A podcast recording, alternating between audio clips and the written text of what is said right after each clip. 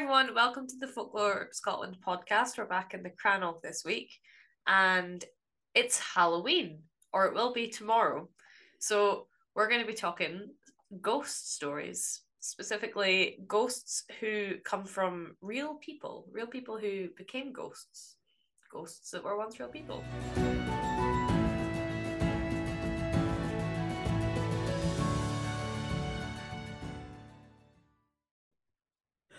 Perhaps unsurprisingly, the ghost I'm speaking about this episode began life alive. Tam Dalyell of the Binns lived from 1615 to 1685. He rose to infamy as a royalist general during the Wars of the Three Kingdoms, in which he joined the Scottish royalist forces headed by Charles II against Oliver Cromwell and the Scottish Covenanters. During the Battle of Worcester, he was taken prisoner by Cromwell's team and imprisoned in the Tower of London, Tam managed to escape the tower, though, returning to take part in the Highland Rebellion against Cromwell. At this point, Cromwell was well and truly fed up with the man and set a price on his head 200 guineas, dead or alive. Tam preferred to be alive. He fled to Russia, quenching his thirst for bloodshed by entering the service of Tsar Alexis I and fighting against the Turks and the Tatars. Do you think Tam stopped there? Of course not. His nickname is Bloody Tam, after all. He returned to Britain after the restoration of King Charles II, and by 1666 was serving as commander in chief of the King's army in Scotland. He gained his nickname defeating a force of Covenanters. He promised quarter to all 1,200 who surrendered, yet brutally tortured the prisoners taken. In fact, Tam disagreed with this backstabbing move, as he much preferred to stab people through the face. However, his reputation as a warrior won the day, and he was widely held responsible for the massacre, becoming forevermore Bloody Tam. Tam passed away in 1685, but his story doesn't stop there. Bloody Tam had lived a life wrested from the grip of his enemies. With every slash of his sword, his soul blackened, and his fierce desire to survive outweighed all morality or promise of an ideal afterlife. How could a man such as that ever allow the Reaper to take him? Out in West Lothian, you can visit the ancestral seat of the Dalyell family, the House of the Binns. In Gaelic, this translates as House of the Hills, due to its location spread over two hills. The main house is beautiful. The main house is also haunted. On quiet nights, with only the moon lighting the red walls through the bay windows, visitors can hear Bloody Tam marching through his halls. If you're lucky, or perhaps unlucky, you might also see a rider on a white stallion galloping along the road towards the Binns. One of the more famous stories about Bloody Tam concerns a large marble table currently collecting dust in the entrance hall. The general's table is carved with a floral design where semi precious or precious stones were once inlaid. The stones are now long vanished, replaced instead with a distinctive semi-circular blackish stain seared into the back corner. Tam didn't spill his coffee. The stain comes from a hoof of the devil himself. You see, Tam, being the ferocious, cruel man that he was, was of course great pals with the devil. Whenever Old Nick came to visit, the two would play cards on the general's table. Now, whatever you might think about Bloody Tam, we can probably assume that he liked to win. He found, however, that it is very difficult to beat the devil in a game of cards.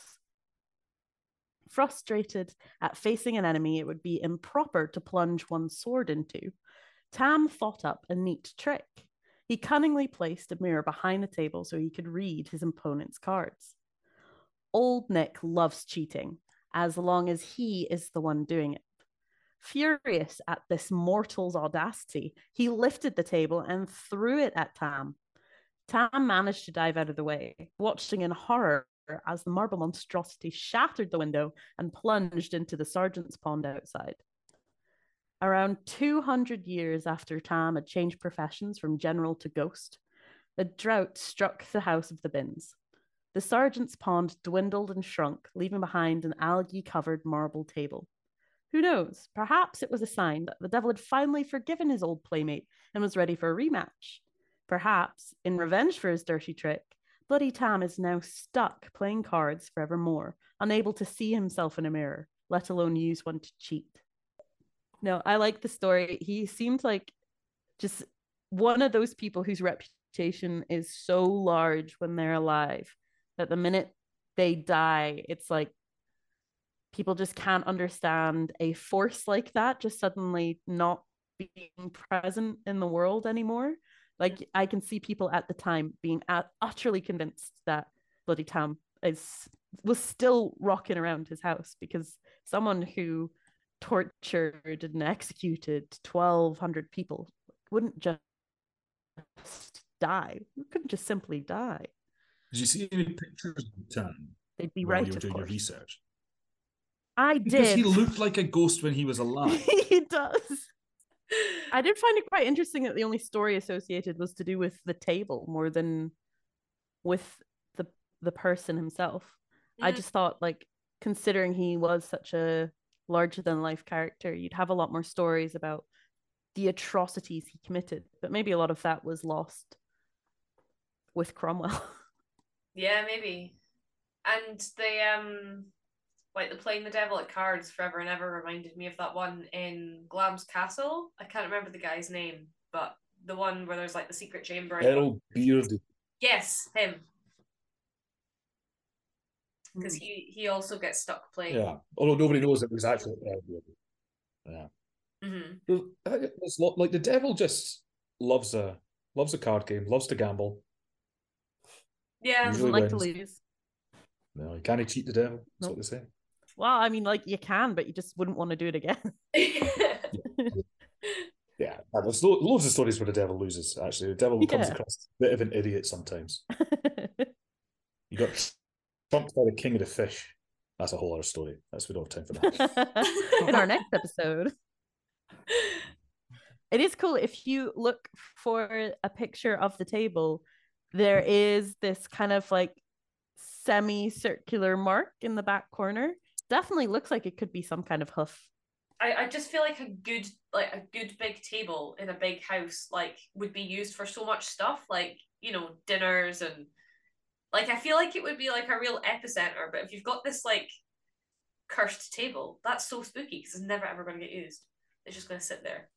Um, but it is a gorgeous table. Um, they think he brought it back from India during his travels over there. It, they I they know that the carving um it's like uh, Mughal Empire carving style. There's um an interesting article about it on the National Trust website actually, which I recommend you read.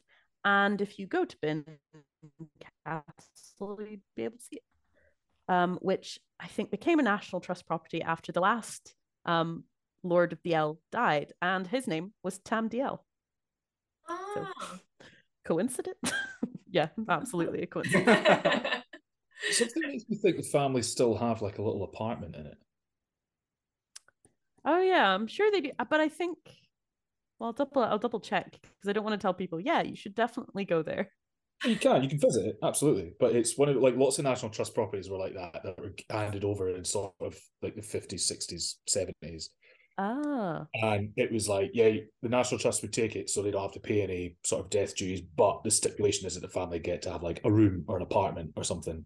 Loads of them, almost all of them had something like that. It's just that lots of them like that's now they've like moved out or it's now hmm. holiday accommodation or whatever.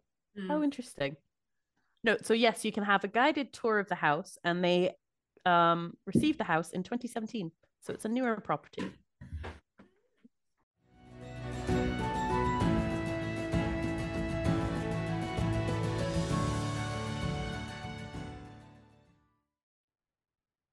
Okay, this story starts uh, long before our lady ghost was alive. But in my, my opinion, the history behind Fyvie Castle is a key part of why it has quite so many ghosts. It's all because Fyvie is a cursed castle. In the 13th century, when the castle was still just a simple tower house, the famous prophet Thomas the Rhymer arrived looking for shelter. It was a rough, stormy night, and Thomas would have been looking forward to a warm welcome and a roaring fire, Instead, it was either the blowing wind or an overzealous guard slammed the gate closed in his face. An enraged Thomas cursed Fyvie, declaring that the fate of the castle would be tied to three stones that had been stolen from a nearby church one in the highest tower, one in the ladies' bower, and one below the Watergate. Until all three stones were brought back together, Fyvie Castle would have a difficult succession, and those who lived there would suffer. And if you know anything about Thomas the Rhymer, then you'll know that the Queen of the Fairies gifted him a tongue that couldn't lie, so anything he said came true. Only one of the weeping stones has ever been found, and it sits on display in the Charter Room. At times, it appears inexplicably damp, weeping at being kept apart from the other two. That's where the name comes from. Even if one of the stones could be removed from the highest tower somehow, the third is forever lost in the river. And the curse has held true. The inhabitants of Fyvie Castle have not had an easy succession. The castle has passed between noble families, each new owner marking their presence by building their own tower, which is why the place is so enormous. One of the many phantoms spotted in these walls is the Green Lady. She's the most regular and expert ghosty people who've been in contact with the other side claim that she is the head ghost. In life, she was Lilias Drummond, born in the late 16th century, and her presence is often only detected as a faint smell of rose petal perfume. Her husband, Alexander Seton, was a cruel man and who longed for an heir to pass his vast wealth on to. A victim of Thomas Rhymer's curse, Lilias gave birth to five daughters and no sons. Alexander lost his patience, and he locked Lilias away to make room for a new, younger wife. Her family apparently staged a dramatic rescue attempt, but instead of Lilias seeing her freedom, she saw the bodies of her family members dropping past the tiny window of her prison. Soon she died of starvation, and Alexander wasted no time in marrying once again. On his wedding night, the happy couple retreated to a bedroom in the highest tower of Fyvie Castle, and instead of a long night of marital bliss, they were kept awake by a strange scratching and a terrifying wailing from outside the walls. After the sleepless night, Alexander looked out the window to see something more frightening than any noise in the dark could have been. There on the window ledge, far too high for anybody to have reached, was the name D for Dame Lilias Drummond, etched into the stone. The carved name is still there to see, and it appears that Lilias is still unable to leave the castle. But then she might just be waiting for somebody to finally break the curse of the weeping stones. That one's like genuinely quite creepy. Yeah. It's incredible and it's like yeah, it's the fact the name is there. It's quite big. It's like big, like three inch letters, you know, on this window ledge, and it's facing out the way as well, as if somebody has carved it, looking from the outside in the window. Really That's uh, like, how did it? How did you even? How did it even get there? Ghost, obviously. Well, obviously. You know, I shouldn't have asked. How did it get there? I shouldn't have asked. I should have known. Or one of the Although, does that mean she's a poltergeist and not a ghost? On their way down. Yeah. Is there not a ghost story about, or maybe it's in like a classic book, I can't remember, but there's a story about a woman who was like put in a like a chest in her wedding dress and like because it was kind of giving me that like the same like the like the wife kind of like locked away by yes the... it's a greek.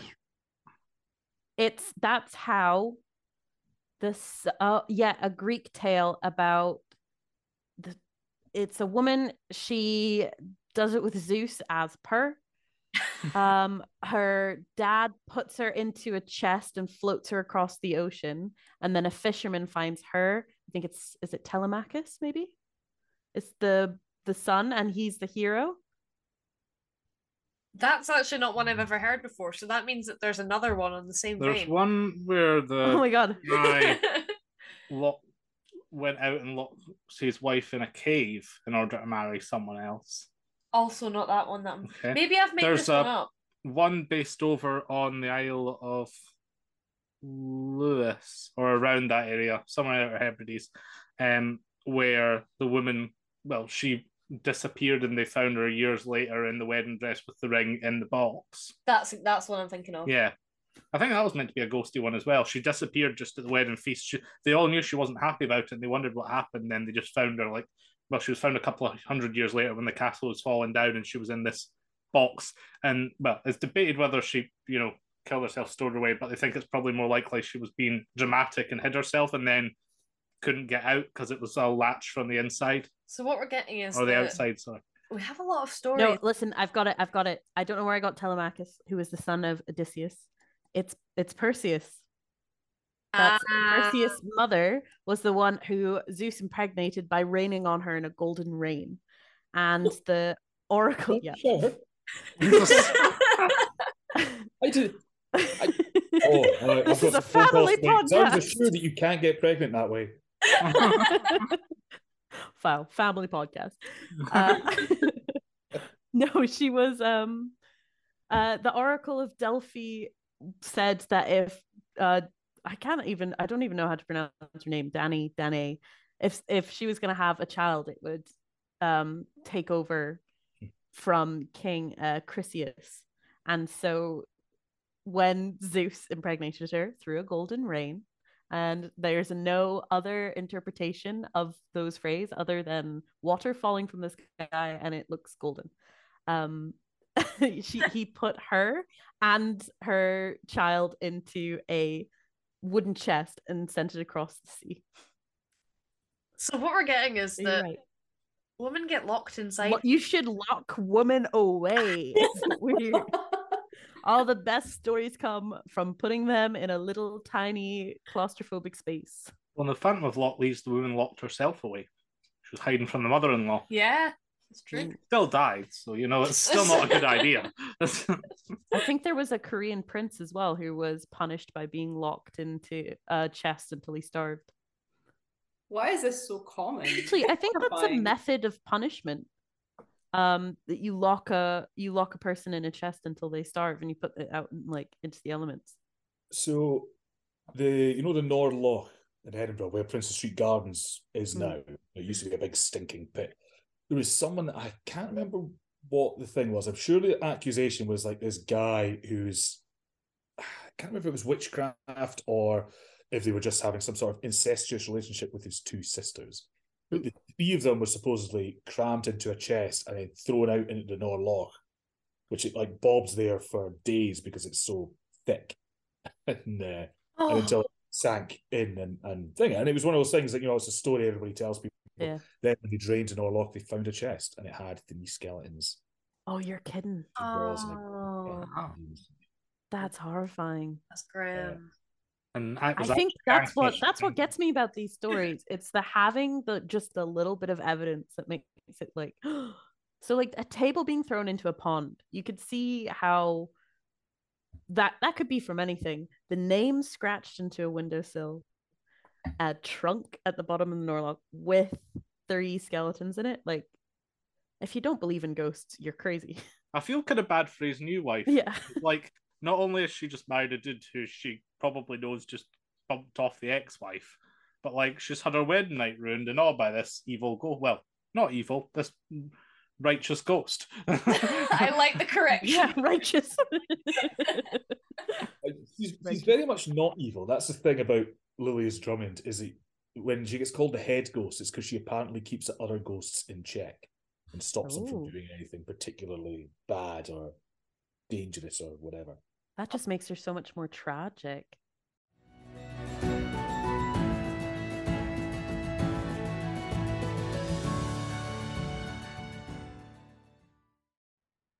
This story takes us all the way back to the 1500s, specifically 1513, which is the year that a very special baby was born, and his name was George Wishart.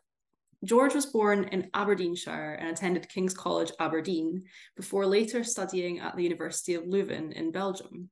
Which, on an aside, how many protagonists in folklore tales have we had who have travelled abroad for their studies and then gone on to do something amazing? I'm just saying, George was definitely one of them.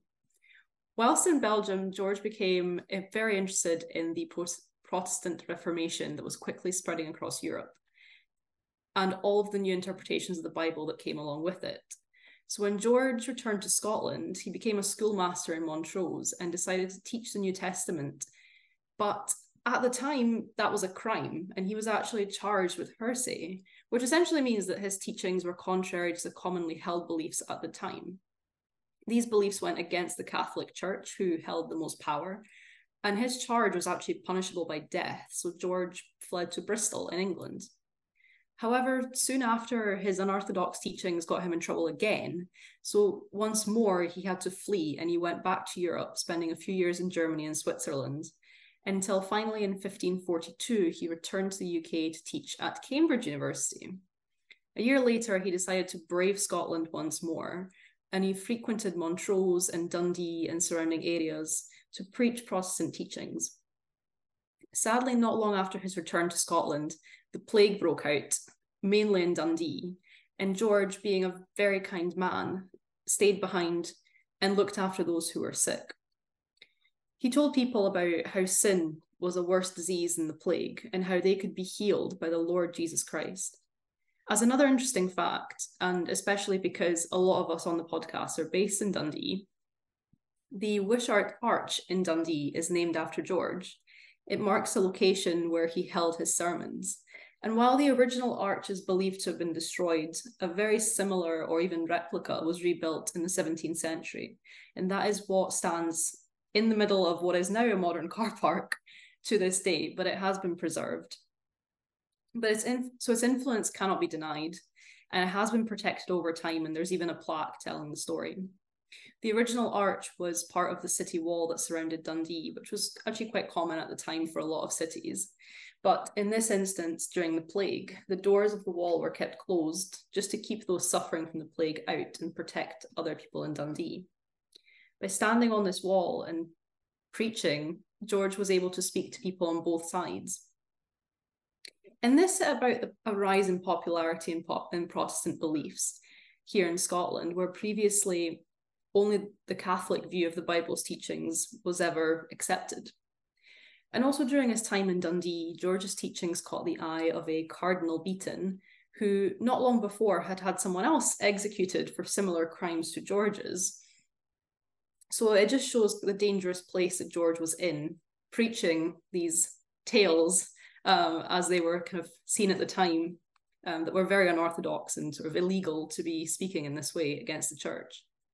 Cardinal Beaton even hired a hitman who was a priest, no less, and he hired him to take out George after a sermon that was taking place in Dundee. However, despite the priest charging at him with a knife, he couldn't do the deed, and George embraced him and forgave him as the good man that he was. This only made the cardinal try harder, and as they say, if you want something done well, you do it yourself. So the cardinal forged a letter to George, pretending to be one of George's old friends, and saying that he was very sick and needed George to visit him. However, something seemed very off to George and he was very suspicious. It was like he had a sixth sense. So instead, he sent some of his friends to investigate and they discovered the Cardinal's plans, which thankfully meant that George got to live. For now. Next, I'm going to cut a slightly too long story short and just simply say that George was later in life double crossed by some people who pretended to be his followers. In reality, they were in league with the Cardinal, who at this point resided in St. Andrews. Eventually, George himself was taken to St. Andrews, and this was roughly 1546. He was put on trial for being a heretic with 18 counts of heresy, which is, you know, 18 death sentences essentially, because even just one would carry a death sentence. And he was also accused of being an English spy. George was unfortunately then executed on the 1st of March 1545 at St. Andrew's Castle. He performed a prayer, quoted the Bible to prove his innocence, and try and convince people that he was speaking the truth from the Bible itself. But it didn't protect him. He was even said to kiss the executioner on the cheek as an expression of forgiveness for what he was about to do to him. And then he was hung and burned at the stake.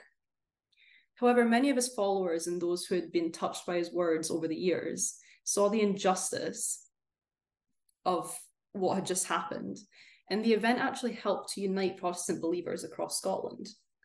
After his passing, some of George's most loyal followers said that George's last words actually predicted the Cardinal's passing, making many think that he was a prophet. Because on the 29th of May, the same year, so only three months later, even less, a mob of George's supporters, who were now Reformed Protestants themselves, gathered at St Andrew's Castle, which was the cardinal's home. And they pretended to be his servants, but instead they stormed the castle, killed everybody in sight who opposed them, and gathered outside the cardinal's bedroom, threatening to set fire to it to get him to come out. As he was a very cocky man, however, the cardinal remarked that they can't kill him because he's a priest. that was some solid logic because unfortunately he was actually stabbed with a sword, which did kill him. Horrifyingly, however, the remains of the cardinal were mutilated and hung outside the castle as a warning to others. And then, this is awful, he was pickled in a barrel of brine and thrown into a dungeon cell. And this was the same cell as a man that he had tortured for similar crimes to George's some years prior. This tied both men to the castle, and he's said to be one of the restless ghosts that roam St. Andrews. Annoyingly for the cardinal, however, he is stuck for all of eternity with the man that he hated and plotted against multiple times, none other than George Wishart. Many accounts describe the ghost of George as a foretelling that a significant event is due, could be both good and bad. But he will only appear when something big is going to happen. And he provides guidance and encouragement to those who carry on the legacy of the Protestant Reformation in Scotland. And on top of that, his ghost is actually credited as being a symbol of defense um, against the kind of religious oppression and that a lot of people experienced. And it was also shown the commitment of those who fought for religious and political change in Scotland's past. His presence touched many people in life, and now it continues to do so in death. Also, if you're in St Andrews and do the castle tour, which I've done and highly recommend, there is a wax figure of George pretty much at the very start of the tour near the main entrance, and that tells his whole story and his execution in great detail. So it is something that will also continue to touch history um, through time. I kind of stand George. I know. An awful thing to say on our podcast. Stan? Stan someone in the year of our Lord 2023? he's just he's just out to like, you know, help people. Shows up when big things happen. I wonder what one's more creepy looking, the ghost or the waxwork of the person. or because I've yet to see a non creepy waxwork. I find mm. them all eerie when I'm next to them. Or how about the pickled ghost? yeah. That is he look pickled, right? All gherkined. maybe he's like half a... the size that he used to be. So it sounds like a new flavor that like Pringles would try. Pickles ghost. Pickled cardinal. I have to admit though, I would watch the heck out TV series about George and the Cardinals battle. Yeah like Tom and Jerry. Like, how can you hire? I don't know. He hired a priest to take out another religious man. yeah, I suppose though that's that's who he knows. Yeah, no, I would watch the hell out of a story, uh, show about that guy's life though, mm-hmm. and the fact that like that arch is still standing there is really cool. Considering the fact that like that oh, Dundee used, no, I was just gonna say that considering the fact Dundee used to have the Victoria Arch, down at the waterfront, which was this big, like elaborate, beautiful archway. It it got demolished. Um yeah, but Dundee demolished a lot of stuff in the seventies yeah. to build very ugly buildings. But the fact that like that got pulled down. Yeah. But the little pokey little like city wall arch bit is still there. Hmm. I'd like an arch. You'd like an arch? Yeah. There probably is a David Arch somewhere. It's a fairly common name. I'll just pretend it's mine. The, it is quite cool about the arch where so for anyone who's obviously not been to Dundee or hasn't googled yet what arch we're talking about, it just sits in the middle of this extremely modern car park next to some very very tall, very modern flats. It's so out of place, which is why like I've walked past it a million times and I've always wondered, you know, why it's there. And I'm really glad I googled why it's there. but that's um, a classic. The UK is known for putting very important historical objects in car parks. I mean, Richard yeah. the Second, Richard the Third, even, and then you've got uh, almost all of the London, the Roman Wall is car park based. Oh my goodness! that that episode is easily the most interesting thing that's ever happened in like St Andrew's Castle. That is like the bit of St Andrew's Castle history. It's amazing. Yeah. and it's got and like everything to do with the castle is basically involved in that. Like George Wishart's initials outside when he was burned. Mm-hmm. There's and like his mates that went in the Fife Lairds, and they were in for like like just over a year and a bit. They held on to that castle for, and like the bottle dungeon, you can go to the bottle dungeon where the pickled thing was there, and then there's the mine and Yeah. the counter mine. Yeah, that's another thing I should say is the story has so many arms and legs, and there's so many mm-hmm. famous people involved that I kind of had to cut it down for the purposes of this. But It would make a such million a- stories we could come out with on the back of it. Those mines, though, in the counter mines, like my friend went down and he filmed him going through, and there's kind of ladders and bits and bobs. But how tight are those tunnels? Mm. You never really think how tiny people were back in the day, but my goodness, you you had to like he was on sort of crawling through it at one point.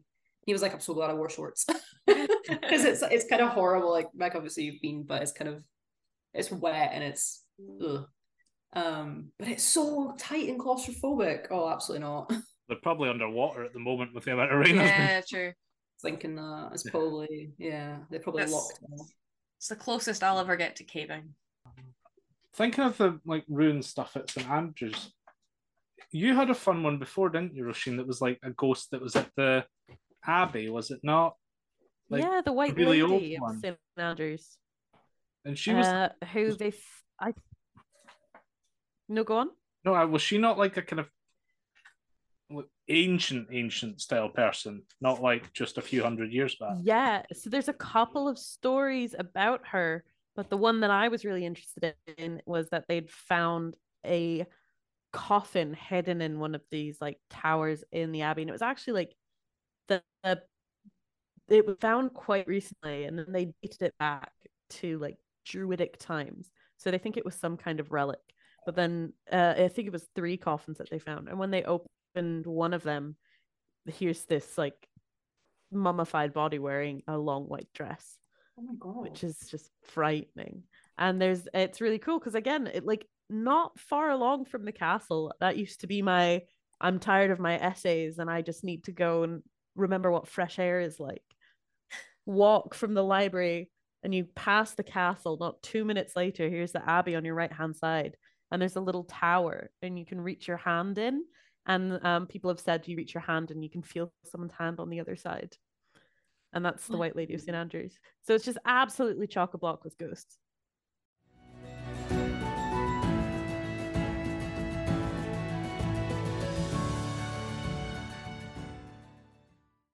So I've got a few little bits. Well, one's a proper story. There's two little ones that I wanted to just drop in as well because I like the idea of sharing a couple of stories that are ones that are just told about when you're little. I think that's always what people think of when they think of ghost stories. It's tales that were told kind of around campfires or sleepovers and that kind of thing. So there's a couple of small ones from where I'm from down in Dumfries and Galloway. Um, that I can remember. I'm sure I was told a lot more, but my memory is terrible. So one of the ones is to do with Jenny Miller. Um, and she was a woman who lived in the late 19th century. I think it was around about the 1870s. Um, and she lived near, um, I always forget the name of the place, Wanlock Head, because it's a funny name. She lived near Wanlock Head, which a lot of people know for being a gold mine, well, an old lead mine, but being a place that people now go to find their fortune with panning for gold in the hills. Um, in those days, it was more of a, a lead mine, but still quite an industrious place. Um, Jenny Miller was a farmer out in the fields, and she was one day traveling to her sister's wedding. So she was in the Sunday best, and she had a basket with her, uh, laden with gifts for her beloved sister, and she traipsed off across the hills. Uh, and if you've ever been to that part of Scotland, which I would recommend you do, it's a lovely place. Uh, but the hills are huge. You go big hills, deep valleys, rolling about in the lead hills, which is where Wanlock Head is.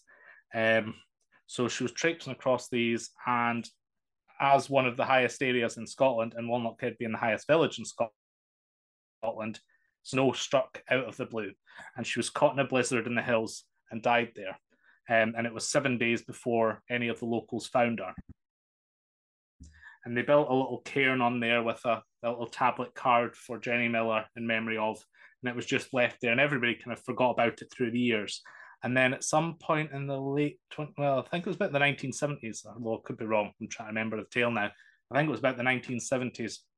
Someone was hiking in these hills because it's a popular place to visit and a nice place to hike.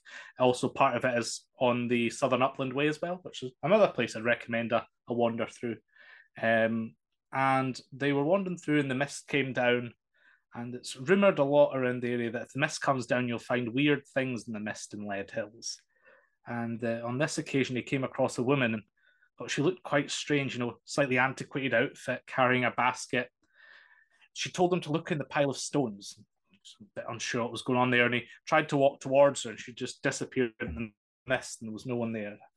Eventually, found his way back down to Wanlock Head and met up with his traveling companions there, and told them about what he'd seen, and they all said, "Well, you know, there is there's rumors about a ghost in these hills. Don't know who it is or what it's about."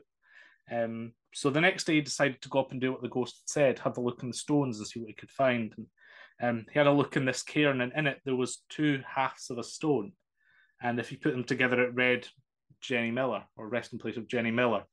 Created her name when you put it together, and that stone's actually still in one of the museums down at One Head now. You can go and see the, the Oh, Jenny Miller stone that he found while he was out hiking um, that apparently he was told to find by the ghost itself. And there's nothing meant to be evil about the sinister about the ghost itself. You just apparently, if you go hiking those hills in the mist, there's a chance you'll spot her wandering along. That, that's one I was told when I was a, a scout. That was what I was told. I was in the scouts, camping ghost story. Yeah. Um, and there's another one as well that is set at a castle that me and Becca decided to go and see. Um, that I thought would be a lovely romantic, you know, sunset walk to this castle, um, forgetting how quickly the sun was going to set. Uh, so it ended up being a rather spooky retreat from a castle in the pitch dark. Um, and that castle was Threave Castle, which was the castle of the Black Douglases. Um, it's- it's near Castle Douglas, and we walked from there out. And to get to it now, you can either take a little boat that runs during the day, or you can walk along the stepping stones through the river itself, which is what we did because we decided to go at sunset when everything was closed. I- You go across, and it's a ruin of a castle now, and it was slightly eerie when we were there because rather than the romantic sunset, we got pitch dark at a large castle on an island. Um, and there's a bit of a reason for that.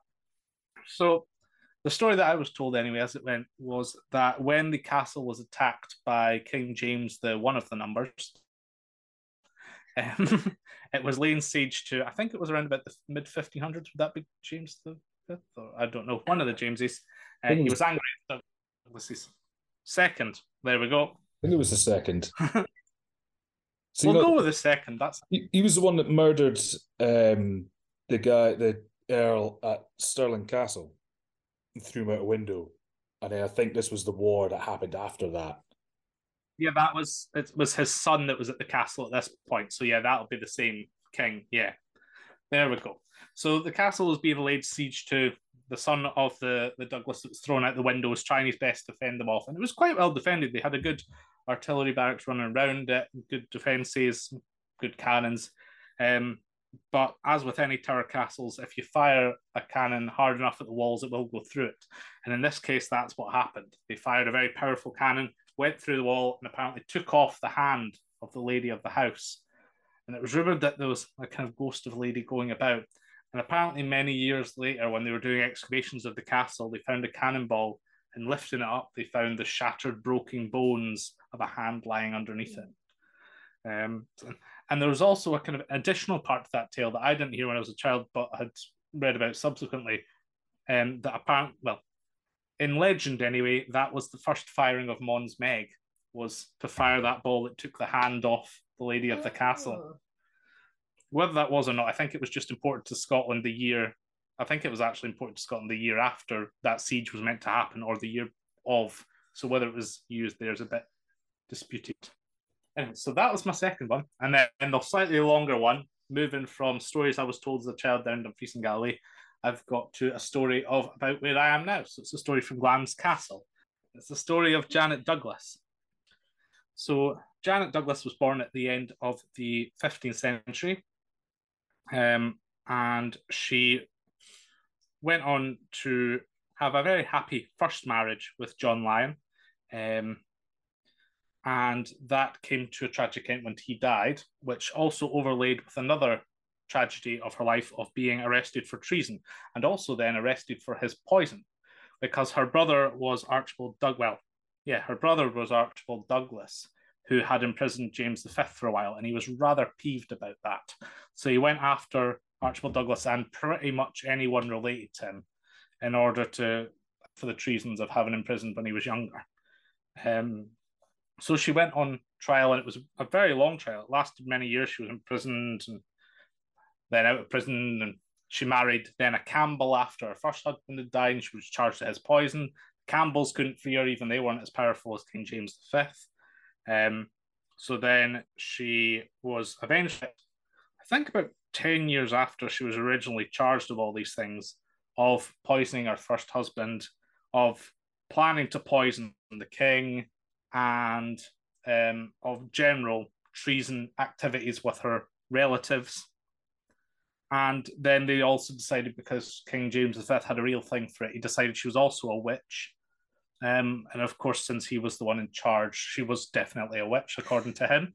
So she got charged of all, all these things. Now, any one of the ones would probably get your head off or hung drawn quarter, but the witch one as well meant she was burnt on the stake.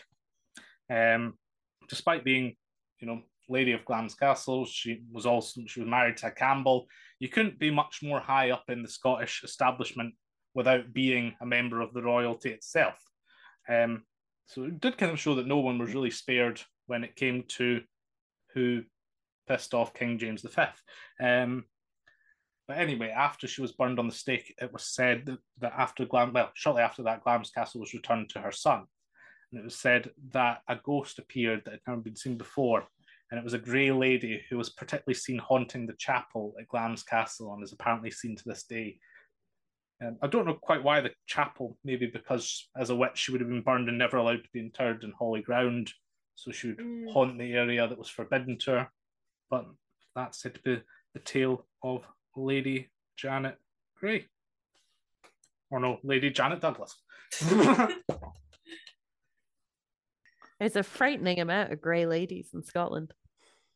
And white ones and green ones. And there was also a blue one that I was reading about as well. Really? Yeah. And lions and tigers and bears. Oh my. Just thinking about all the ghosts you've done so far, what what do you think makes a ghost? Why do some people get to be ghosts and some people don't? Because we've had a lot of people on the that we've covered on the podcast, if not been on the podcast. George Wishart wasn't on here being like, let me tell you about my life.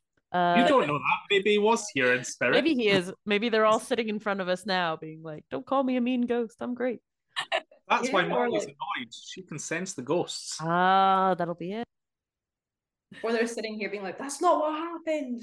David, through your second, I think it was the second story, but with the gravestone and the guy being shown to the stone, I kind of maybe think like if if I was a ghost and I was having to spend all eternity on Earth watching things change and things get ruined and new things come in their place, I'd be pretty pissed if my stone got demolished or whatever. And I was just watching people walking over it and no one was picking it up. I, I would I would absolutely be like, hey, that's my stone. You fix that up, thanks. yeah, I think some people at, at the time had kind of asked, well, why would she do that? And give a message for a relative or a curse against something. But I think a lot of what people want in life and presumably in death as well is is to be remembered to some extent. And so that was what she was remembered through was that her epi- well her stone with her name on it. That was her name carved in stone to be remembered and passed down, and it did end up in the museum again and remembered. So yeah. it does make sense why she would want it to be noticed and picked up. That kind of goes back to Roisin's question of like what makes the ghost. Maybe it's that willingness to either always be remembered or to live on in, in some way. There's a great will to do something with the life that was taken from you and kind of extend opportunities. Yeah. And I think that phrasing that you used there, the life that was taken from you, I think there's got to be an element of tragedy to it as well. I think most ghost stories seem to come from some kind of unhappy, tragic end, whether it's like in an accident up a hill in the snow or you know someone actively killing you. Yeah, but you- think about Bloody Tam. He died peacefully, age 70, which is pretty good for those days, 1600s. Maybe that's the element of like the you know the the big personality, Hmm. like you were saying, too big to be contained. Yeah. I think Bloody Tam might be a, a bit of an exception to the general. Like, I think you still get ones of nobles, well, rumours about them, like kings haunting this one and William Wallace there and stuff. But, well, William Wallace did have a brutal end, but not the best example. Peaceful deaths, but of notable people where there's ghosts. But I think of the common person or of kind of not quite the common person, but notable warriors and things. It's the brutal death that Mhm. possibly the thing that Hmm. makes them. Well, I'm just thinking as well about there's a modern ghost in the Charles Rennie Mackintosh house in Helensburgh uh, of the man who owned the house, and he'll just apparently you you'll smell pipe smoke, and you might see him standing at the top of the stairs. But I don't think he had a violent death either. So, Oh. and I don't think he had a particularly like loud life. So maybe it's just depending what importance we place on these people or these things. Yeah, Or an unfinished they're always tied to like a a some kind of house or special stone. Like there's always something physical that ties them there. Yeah. in all of the stories we've told so far anyway. Maybe people have come to associate him with the house, mm-hmm. and it's almost like the memory's been tied to it. maybe sometimes you just have a One really favourite good other- gaff and you just don't want to give it up. Exactly. You're like i just One got my house my other- exactly like i want it and i don't want to just abandon it now. One of the other favourite wee ghosts I came across when I was doing research, it was uh, there's a wee dog that apparently hosts, uh, haunts Brodie's castle, and I'm like, I'd like the idea of a little ghost dog because like you have to feed it, walk it, take it out to the toilet, like that would be really handy. jeez And it's not it's not apparently mean or barking; it just kind of wanders about the bit. And I'm like that that would suit me quite nicely. That also makes me sad though, because all the humans that it was with in its life are gone. You think it's just wandering around like, where's everyone? no another thing that's interesting is none of our ghosts have been malicious really Hmm. Yeah, that's true. Because we didn't we didn't even plan that. That's just Yeah. Do you believe in them or not? yes. Mhm. Like to like to think that there's more after after this. I Sarah, think that one's alive. Oh, I'm kind of on the fence. Like Yeah. some, like I know a couple of bits in Dumfries and Galloway the local to me where things have just been a bit too creepy to not be like there was one house that, like it was a big manor house and it kept burning down and like one of those ones it would have been in insurance fraud, but the rest of them the people went bankrupt because it did. So like I think that one there was a good. And then there was the guy we used to work with who used to live at Yeah. that house where loads of weird stuff went on. Like pictures would throw themselves down the stairs that were like screwed onto the wall. Like at a certain time of night, there would always be like the sound of heavy footsteps. His dogs would completely freak out at one time of night, like the same time when it was thought to be like when this farmer came back. And I think it turned out that like that farmer had killed his wife or something. Mhm. And so it was all thought to be all entwined with this. And there was a lot of creepy stuff going on there for it not to be, Real. or at least something behind it. Yeah. So I'm, I'm on the fence with it. I think I've got a weird take, but I think I like to think that objects have memories. And I just can't imagine like the the stone on which the cardinal was pickled. That's a traumatizing event for that to happen. And I just can't like these hor- either horrific deaths or just big lives lived loudly just etch their way into like these physical things that we make and I just can't see that memory being lost. But that's also because I'm quite romantic. So I think that's a beautiful way to end the podcast. yeah. like-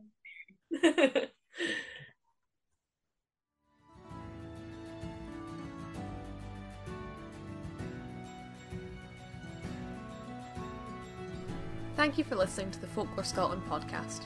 We'll be back every week with more folkloric content from stories to analysis. The podcast is brought to you by Folklore Scotland, the charity that aims to make Scottish folklore accessible using digital platforms, telling the tales of the past with the technology of today.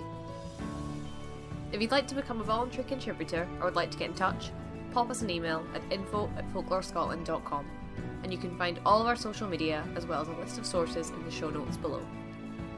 The charity also now has a Ko-fi page which you can find in the show notes if you would like to help us continue the work that we do.